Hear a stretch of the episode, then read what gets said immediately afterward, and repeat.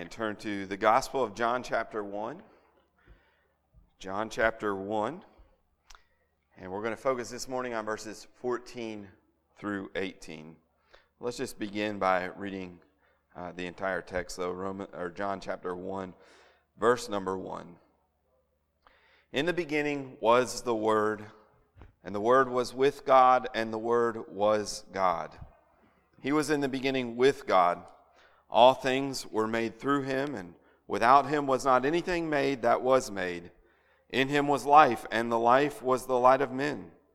The light shines in the darkness, and the darkness has not overcome it. There was a man sent from God whose name was John. He came as a witness to bear witness about the light, that all might believe through him. He was not the light, but came to bear witness about the light.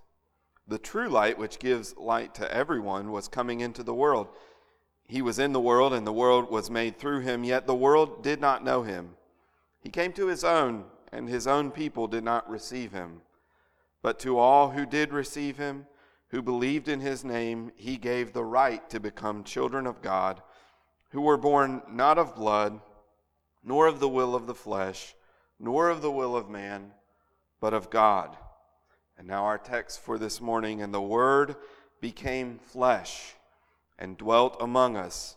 We have seen his glory, glory as of the only Son from the Father, full of grace and truth. John bore witness about him and cried out, This was he of whom I said, He who comes after me ranks before me, because he was before me. From his fullness we have all received grace upon grace. For the law was given through Moses, grace and truth came through Jesus Christ. No one has ever seen God, the only God, the only God who is at the Father's side. He has made him known. As we come to this text, we, we come back again to this metaphor that, that John uses of Jesus. And last week we considered what, what it means when he says that Jesus is the Word. It, it is a, a metaphor that describes uh, the person of Jesus Christ. And we saw that John, in, in writing, he's, he's drawing from uh, the Old Testament. And in the Old Testament, the Word of God was personified, we said. The, the Word of God was portrayed as the agent of God that, that went out from God the Father and, and went out to reveal and to accomplish God's purpose. And we said that that really was rooted in Genesis chapter 1, where we see God speaking all things into existence. And God said, Let there be light. And so it, it, gives the picture right away in Genesis 1 of the Word of God being the thing or, or the one, the agent of God that accomplishes what God says. And that, that idea, the, the Word gets personified and, and that gets developed all throughout the Old Testament. Over and over again, we see the Word of God as if it is a person accomplishing the purpose of God, revealing God. And nowhere is that so clear as in Isaiah 55 11. That might be uh, really the key text in, in all of this. In Isaiah 55 11, the Lord says this So shall my word be that goes out from my mouth.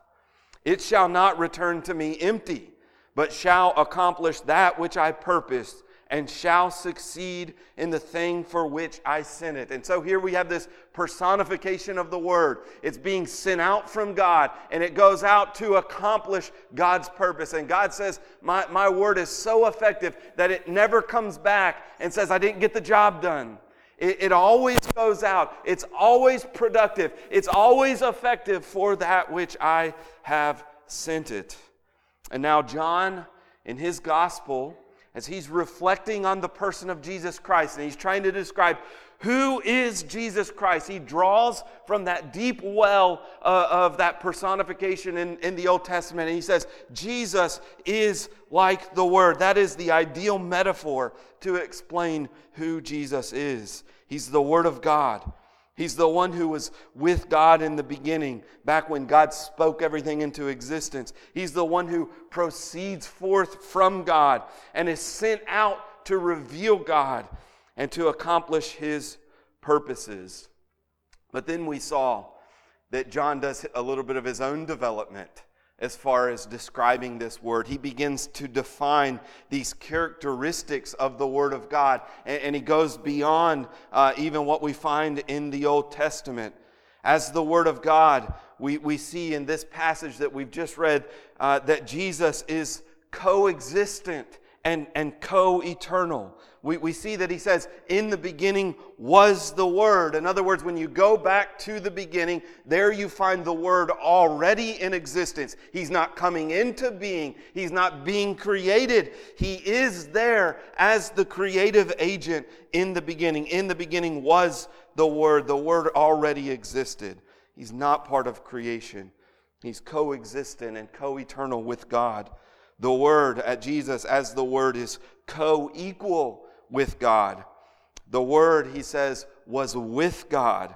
And that word with God really means, uh, could be translated, he was face to face with God. It, it really means he was toward God. The Word was with God. He was toward God. He was face to face with God. In other words, he stands in a unique relationship of equality with the Father. When you go back to the beginning in Genesis 1 1 and you see God creating, there you find the Word. There you find the Son of God. And He's face to face in a relationship of equality with the Father. He's coexistent, co eternal, co equal. He's co creator. Because in verse 2 it tells us that all things were made through him, and without him was not anything made that was made. And there's a couple of really important implications there. Number one, he wasn't created. The Word, the Son of God, was not himself created because he created all things. There wasn't anything made that was not made by him. And so he's not part of the created order. But secondly, we also see him doing the work of God, and the Bible is absolutely clear that God is the creator. And now, when it's saying that the Son of God, the Word of God, was the one that created, or all things were created through him, we find, we find the Word of God, the Son of God, being put on the same plane, uh, on the same level as God. He's doing the work of God, He's the co creator. And then we said that one word that you probably don't hear every day He's consubstantial. In the beginning was the Word, and the Word was face to face with God, and everything was made through Him, and the Word was God.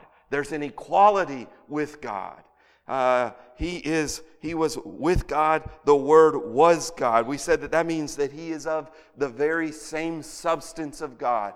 He, he's not just another being alongside of god. No no no. The word was with god and the word was god. All that god the father is the son the word of god is. Everything that makes god god jesus the word the son of god is so, who is Jesus? Jesus is the Word, the, the personal agent of God the Father, who in every way was equal to the Father and is equal to the Father, but who is distinct from the Father in some way. And he proceeds from the Father, and he's sent out by the Father to make him known and accomplish his purposes. That is who Jesus is. But that's not enough. This isn't enough to describe him in that way. That doesn't exhaust everything about the Son of God. There's more that must be said if we're going to rightly define who Jesus is. When we say that he has been sent out from the Father, that he goes out to do the purpose of, of, the Father, to accomplish his purpose, and to reveal the Father, we need to understand that there's a particular way, a particular mode in which he has been sent out. The Word did not merely come as an audible sound.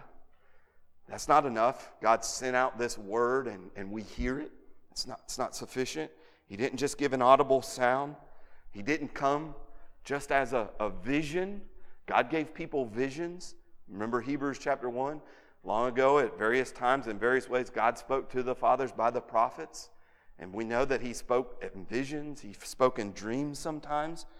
But that wasn't the way that the Word of God came to reveal God and accomplish His purpose. He didn't come in a vision or a dream. He didn't come just as a purely spiritual being like an angel. God did that. Again, God spoke in various ways and various times. Sometimes he gave dreams and visions. Sometimes when we're reading the Old Testament, we see angels appearing to people and revealing God's plan. But when God sent forth his word, when God sent forth his son, he sent him in the form of a human being. The word was sent forth to reveal God and accomplish his purposes, and he did so by taking on true humanity. He came in the flesh. In the, in the beginning was the Word, the Word was with God, and the Word was God. And now we find in verse 14, and the Word became flesh and dwelt among us. It isn't sufficient enough to say that the Word was in this unique relationship with the Father, that He's equal to the Father, that He's, he, that he's the, the agent of creation. All of those things are true, but when we're trying to define who Jesus is, we find that he is the one who took on flesh. The Word became flesh. This is the doctrine that is sometimes referred to as the incarnation, and that comes from a Latin phrase that just means the, the infleshing, right? The, the Word who is eternally existent with the Father takes on a human body, a, a hu- human being. The Word became flesh. And now there's, there's some potential for misunderstanding when we say the Word became flesh. And this is so important. It, it, might seem tedious. It might seem like, why are we being so specific? But this is, this is absolutely essential. It, it is important. When we say the Word became flesh, that has the potential for misunderstanding. It does not mean that He changed from what He was into something else so that He was the Word he was e- eternal, he was equal to God, but now he's become something entirely different. No, no, the point that John is emphasizing when he says that the Word became flesh, he's emphasizing the fact that the Word really and truly took on humanity. We said that as the Word, he was everything that God was, he was. But now, what John is showing us is that in the incarnation, everything that man is, he became without ever ceasing to be God. John was sort of pushing back on a common way of thinking in this time uh, uh, among philosophers and, and even part of just the culture at large. There was a, an idea uh, in, in this, this time in history that the spiritual realm was good, while the physical realm was sort of inherently evil.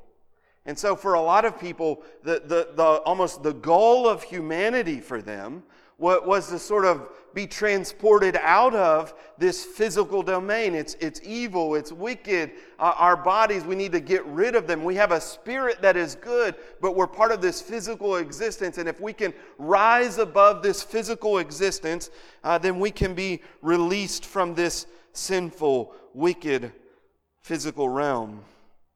And this way of thinking, if you start to think about that, if you had that mindset, you could never imagine God becoming flesh.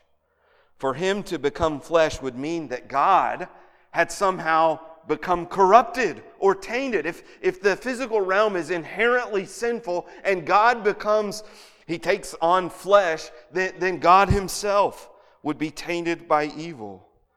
And because of this, this way of thinking was so pervasive in this time, it, it influenced the way some people thought about the message of Christianity. And there were heresies that developed that taught, you know, there's no way that the Word could become flesh. There's no way that the Son of God could truly become a human being in every sense of, of what it means to be a human being.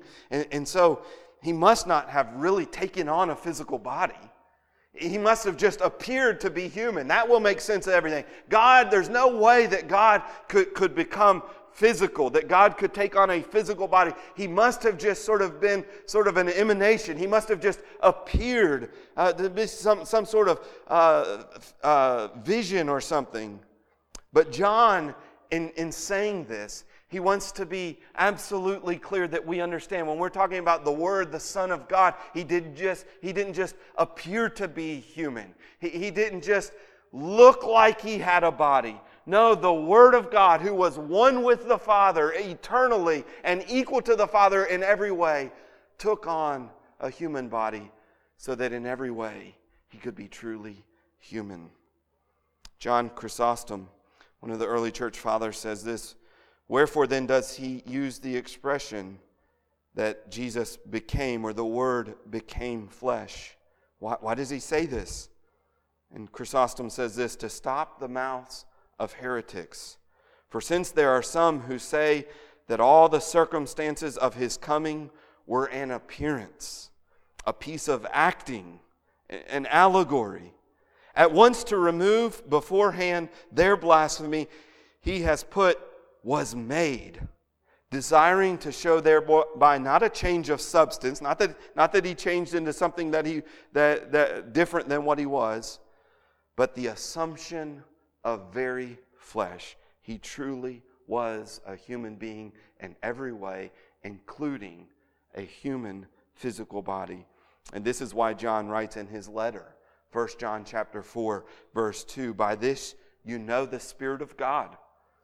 When you're hearing people teach, you're hearing people proclaim the, the message of Christianity. John says this is how you can decipher that. This is how you can weed out who's speaking the truth and, and who is not. He says, Every spirit that confesses that Jesus Christ has come in the flesh is from God. And every spirit that does not confess Jesus is not from God. This is the spirit of Antichrist.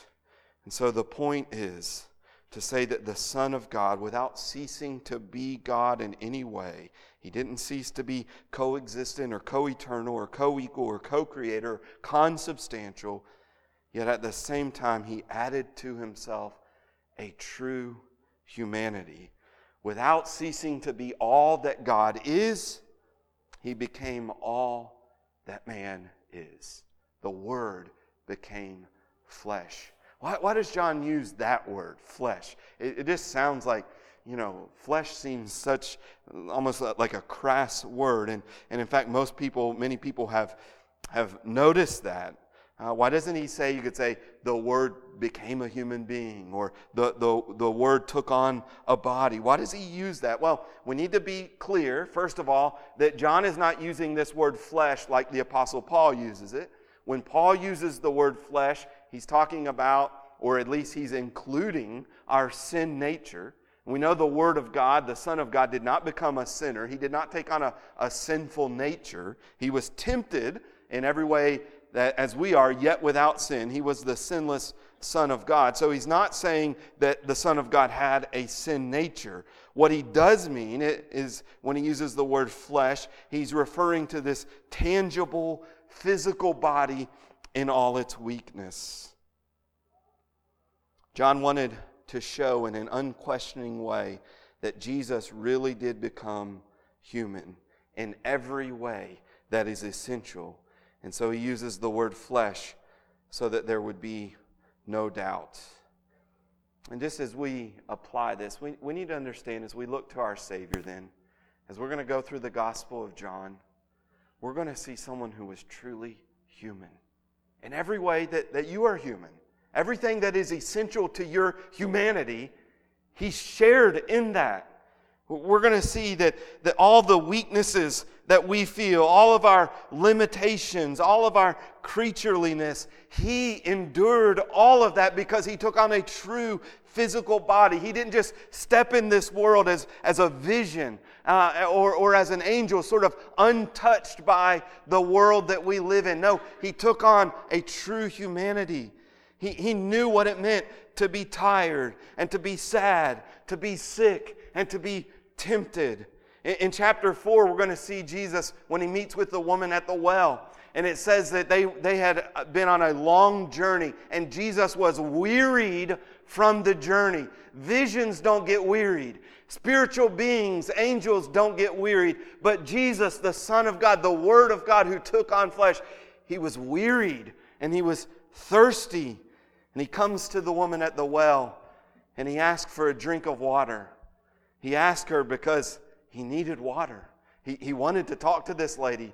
He, he had some intention. He wanted to, to reveal himself to her. But, but he also asked her for a drink of water because the Son of God, who created all things, he, created all the rivers. He created all the streams. He created everything. And yet, because he took on flesh, he says, I thirst. He's thirsty. Give me something to drink. In chapter 11, we see Jesus grieving. We see him weeping, the shortest verse in all the Bible, right? As Jesus goes to Lazarus' tomb. And there he is in true humanity, weeping at, at the death of his loved one. Jesus wept because he was truly a human being. He knew what it was to be cut, he knew what it was to bleed. He, he was trained as a carpenter.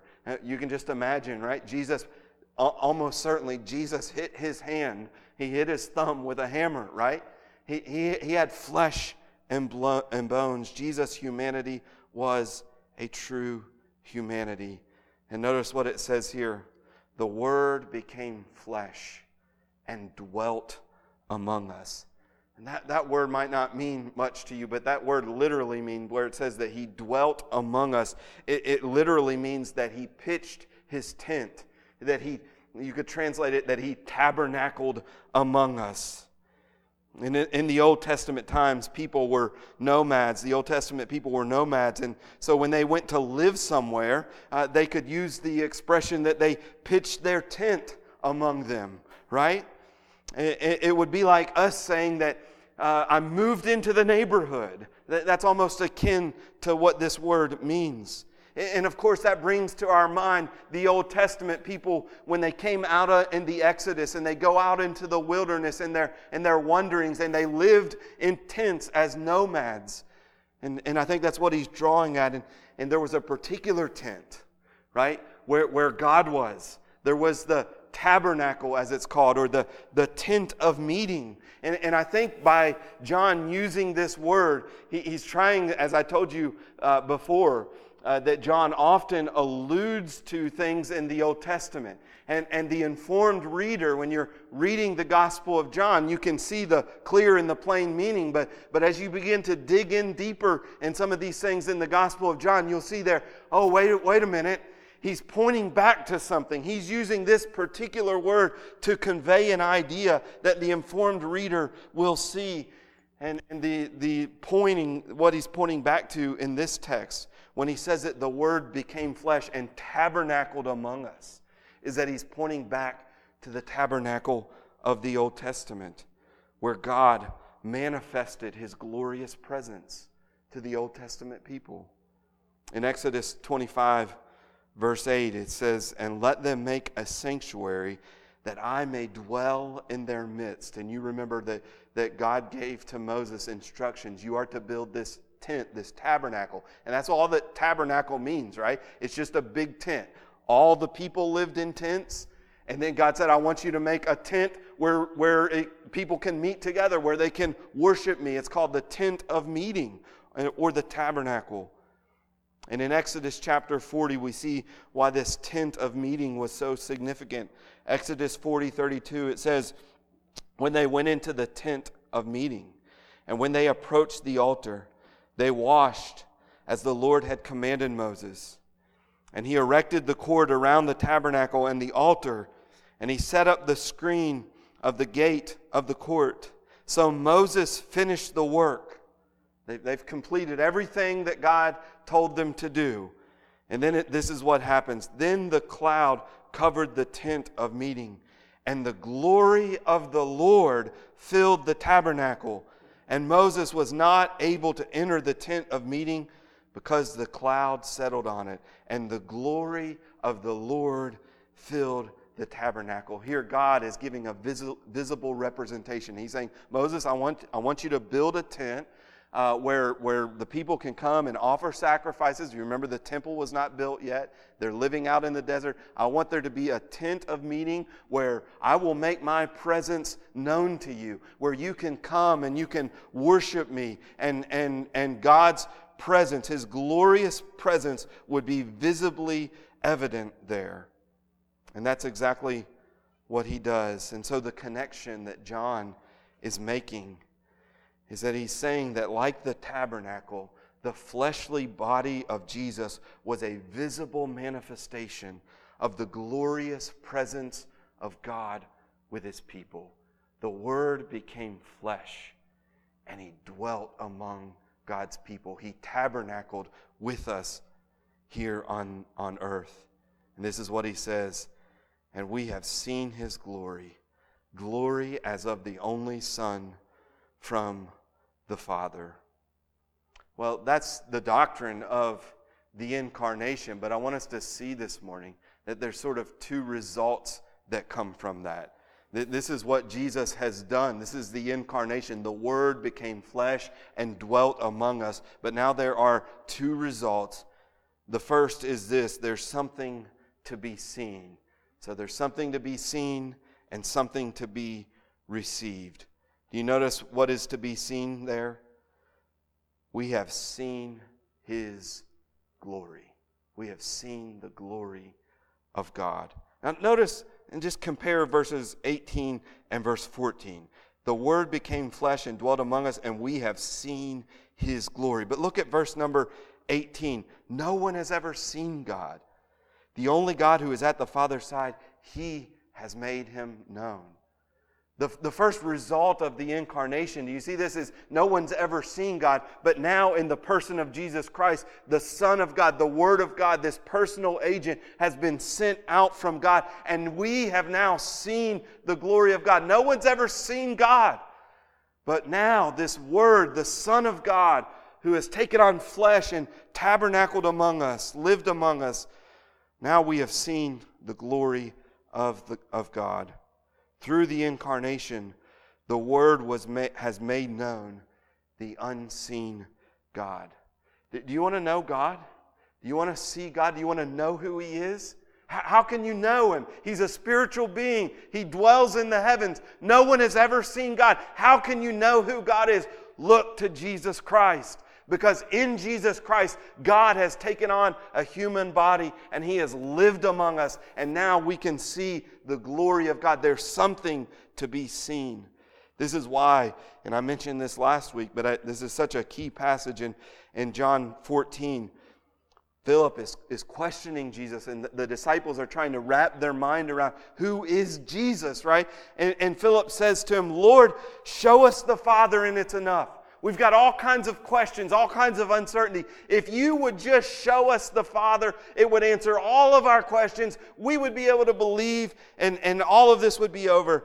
And Jesus said to him, Have I been so long and with you, and you still do not know me, Philip?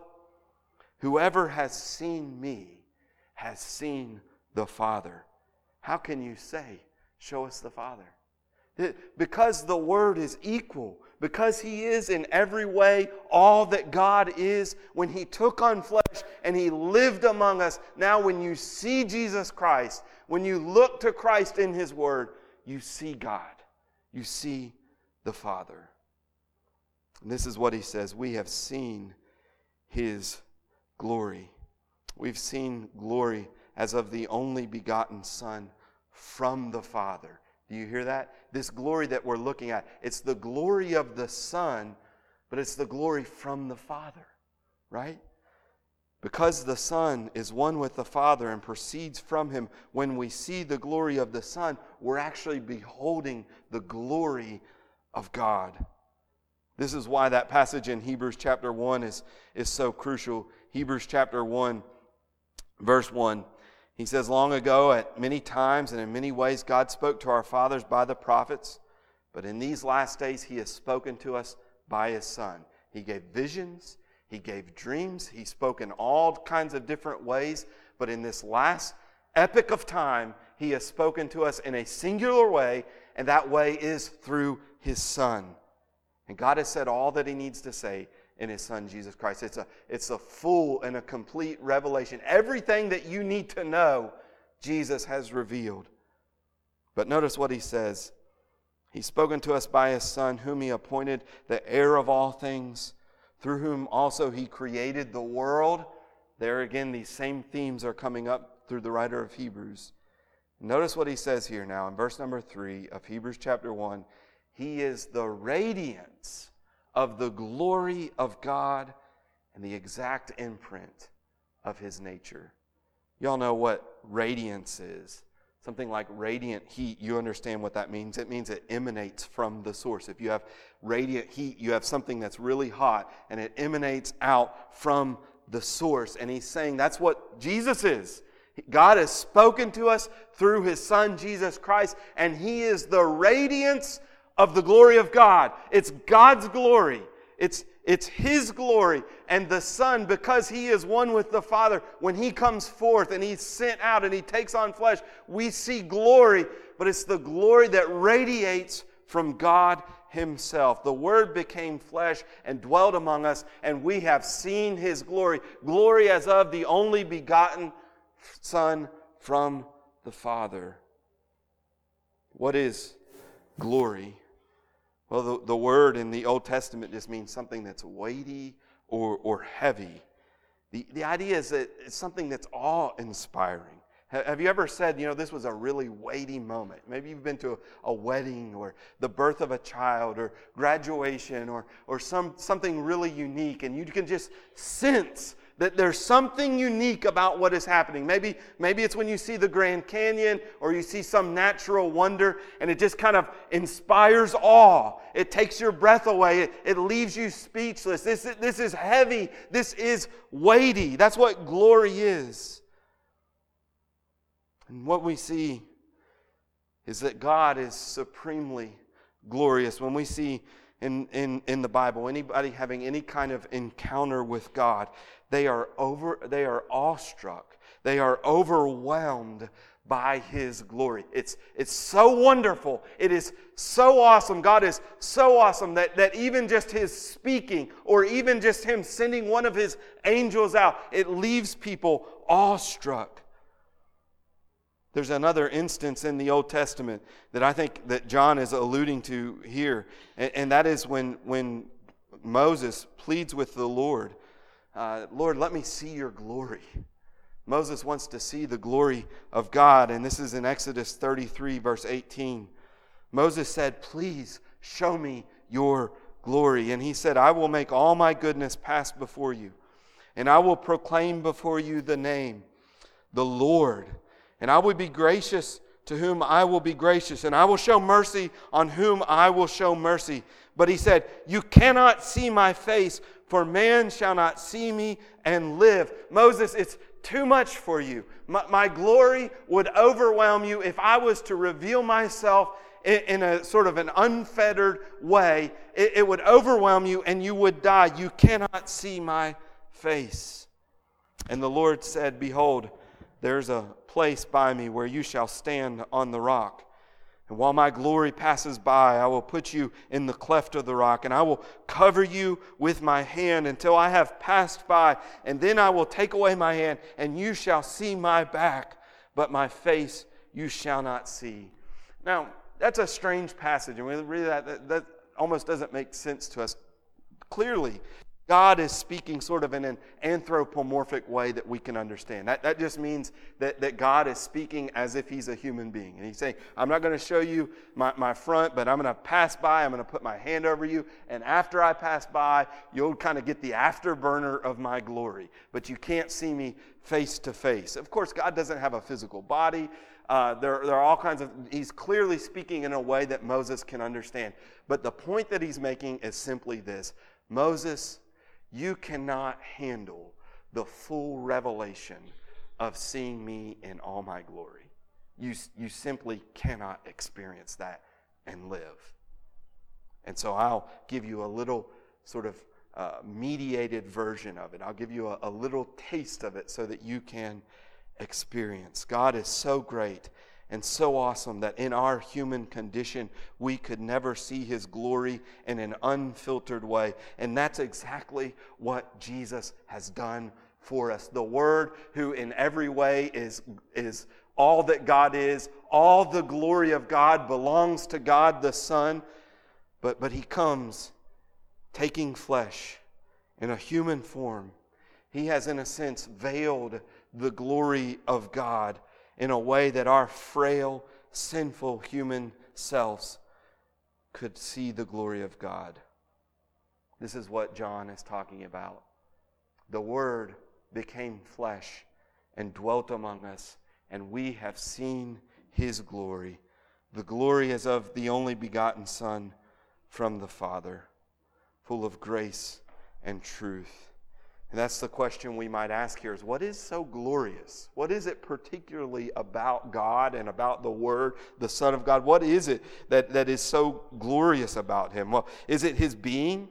Uh, yeah, there, there's one God and three persons that our minds can't comprehend that. Perhaps it's the, the being of God that is so glorious. Perhaps it's His holiness. We know when Isaiah gets some sort of vision of the Lord in, uh, in Isaiah chapter 6, uh, he sees the holiness of God, and it's a revelation that God gives to him. And, and Isaiah says, Woe is me, I'm, I'm lost and undone. Right? Is it the holiness of God that John is referring to here, this glory that we've seen? Is it the righteousness and justice of God? Well, when we look to the text, the thing that is highlighted here is grace and truth.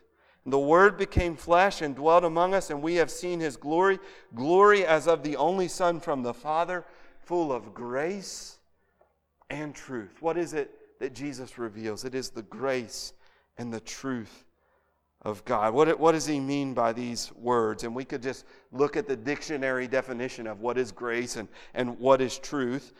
Uh, but, but it seems best if we understood it in light of what I think is, is the context. You know, words have a whole range of meaning, and the best way to know what a word means in a particular place is to understand the context of, of where this is being said. And D.A. Carson says that John is almost certainly directing his readers to that passage that we read in Exodus 33 and 34, when, when he says, Moses says, Lord, show me your glory. And, and he gets some vision of God. What is it that Moses sees? When, when God reveals this glory, because whatever that is, is likely what he's talking about that we see in the Son, the Word who has taken on flesh and re- revealed uh, this grace and truth. So let's read Exodus 34 again. And it says this this is the context for these words, I think. The Lord descended in the cloud and stood with him there and proclaimed, The Lord, the Lord passed by, the Lord passed before him and proclaimed, The Lord, the Lord, a God merciful and gracious, slow to anger, and abounding in steadfast love and faithfulness, keeping steadfast love for thousands, forgiving iniquity and transgression and sin. Do you hear those two words? God reveals himself to Moses, and, and what is proclaimed as the Lord passes by and Moses gets this little glimpse of the glory of God, what is it that is proclaimed that Moses is seeing? Well, it's the fact that God is gracious and slow to anger and that he is abounding.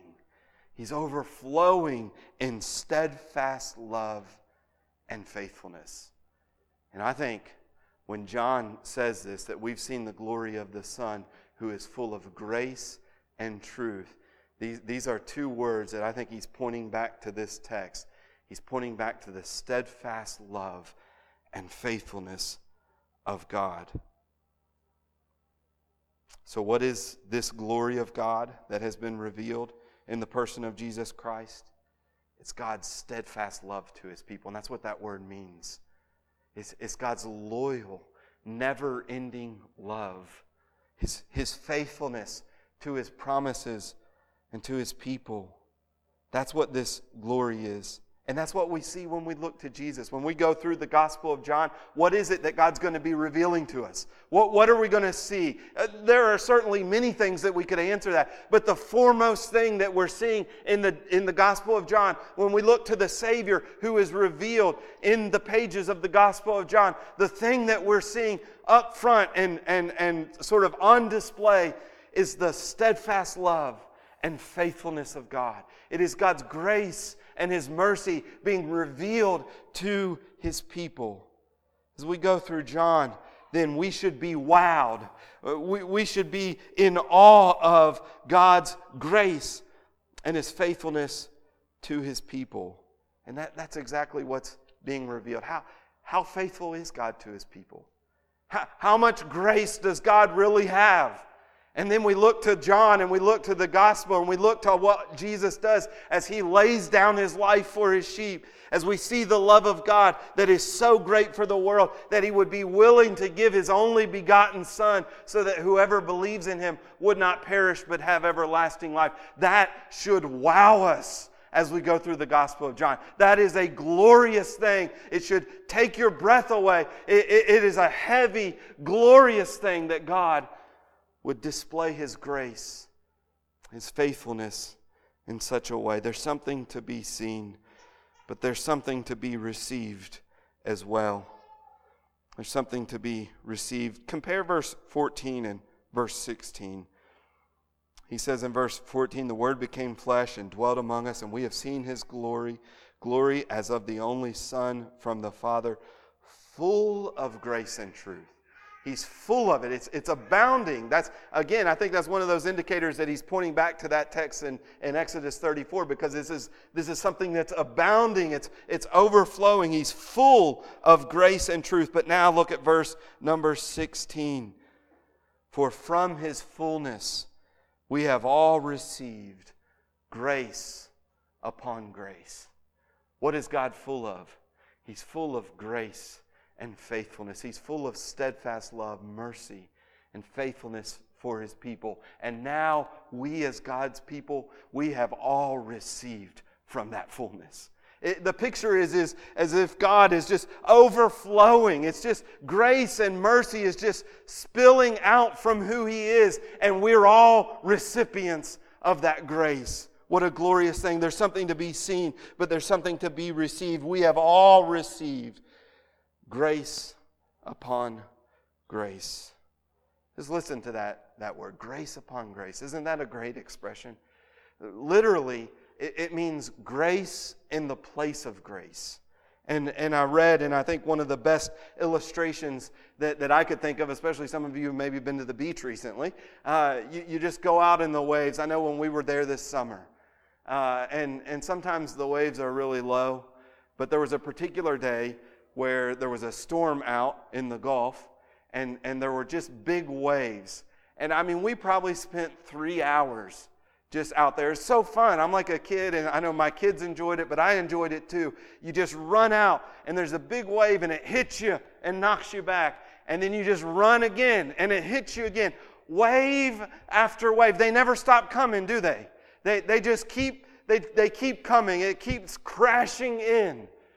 And that's kind of what is being explained here. Grace in the place of grace. We've all received this, this fullness, this, this grace, this mercy that is overflowing from God, but it just keeps coming.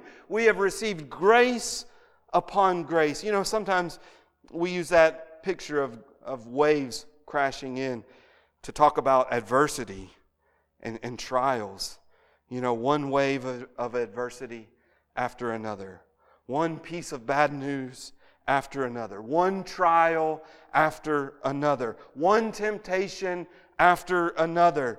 And, and that can be the way that our lives feel. But what we need to understand from this text is that no matter how often you think those waves might overwhelm you, you should know that they will never exhaust the grace of God because His grace just keeps coming. The grace that we have in Jesus Christ is just grace upon grace, grace in the place of grace. It reminds me, Jared read from Lamentations earlier, and no, you didn't, did you? But I'm going to read from Lamentations now. Lamentations 3 22 says, The steadfast love of the Lord never ceases. That, that's that same word, the steadfast love, hesed the, the loving kindness, the mercy of the Lord. It's translated different ways, but steadfast love is a good translation of it. The steadfast love of the Lord never ceases. His mercies are new every morning. Great is your faithfulness. What a wonderful thing to think about God's grace in Jesus Christ. God has revealed himself. And, and what is it that we see? We see that God is full, in, in Jesus Christ, we see that God is full of grace and truth. And it just keeps coming wave after wave after wave of God's grace. This is especially true, true or important not only in light of our trials that we go through sometimes, but even in light of our sin. You notice what he says here? The law was given through Moses, but grace and truth came through Jesus Christ. We, we just did that series on the law, didn't we? And we talked about how the law condemns us. Even as believers, the law continues to expose our sin. When we compare ourselves to what God expects of us, we just keep getting the light shined on our sin. Every single day, day after day, we, we see more of our sin. There I am again. There I have fallen again. There, there I have stumbled again. There I have fallen short again of what God demands of me. But what we need to see that though the law came through Moses, grace and truth come through Jesus Christ. Our sin in this life is going to ever continue, but the grace of God will never run dry. There is grace in the place of grace. And we thank the Lord for his mercy that we have seen in Jesus Christ. We have seen that glory revealed to us through his Son, Jesus Christ, who is the Word. Let's pray. Our Heavenly Father, we come to you this morning. And God, we thank you that you've revealed yourself to us. We know that we could never see you in, in all of your glory. But Lord, you have, in a sense, veiled that glory in, in the body and in the person of your Son, Jesus Christ, and in his true humanity. He has revealed a glimpse of your glory that, that we can see, that we can digest, that we can know, and that we can experience. No one has ever seen you, but, but we have seen your glory in your Son, Jesus Christ. And as we see that glory, we, we thank you that the thing that stands out is your grace and mercy to your people. Thank you for your Son, Jesus Christ, who was willing to lay down his life for his sheep so that we can have wave after wave of your grace and mercy. I pray this morning, Lord, for someone who is here that, that may perhaps not have experienced that grace. I pray that they would see your Son, Jesus Christ, and that they would get a taste of that glory this morning. And we pray this in Jesus' name. Amen.